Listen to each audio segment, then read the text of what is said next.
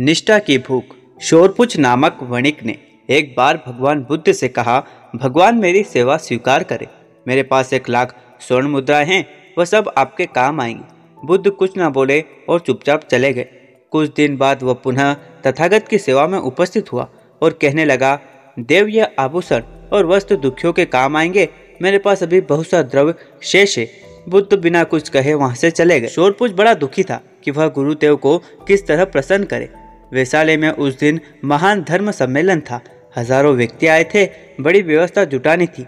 सैकड़ों शिष्य और भिक्षु काम में लगे थे। आज शोरपुच ने किसी से कुछ न पूछा, काम में जुट गया।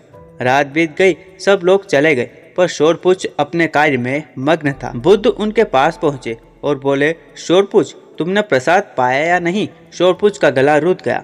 भाव विभोर होकर उन्होंने तथागत को सादर प्रणाम किया। बुद्ध ने कहा, वत्स परमात्मा किसी से धन और संपत्ति नहीं चाहते, वे तो निष्ठा के भूखे हैं। आज तुमने स्वयं यह जान लिया।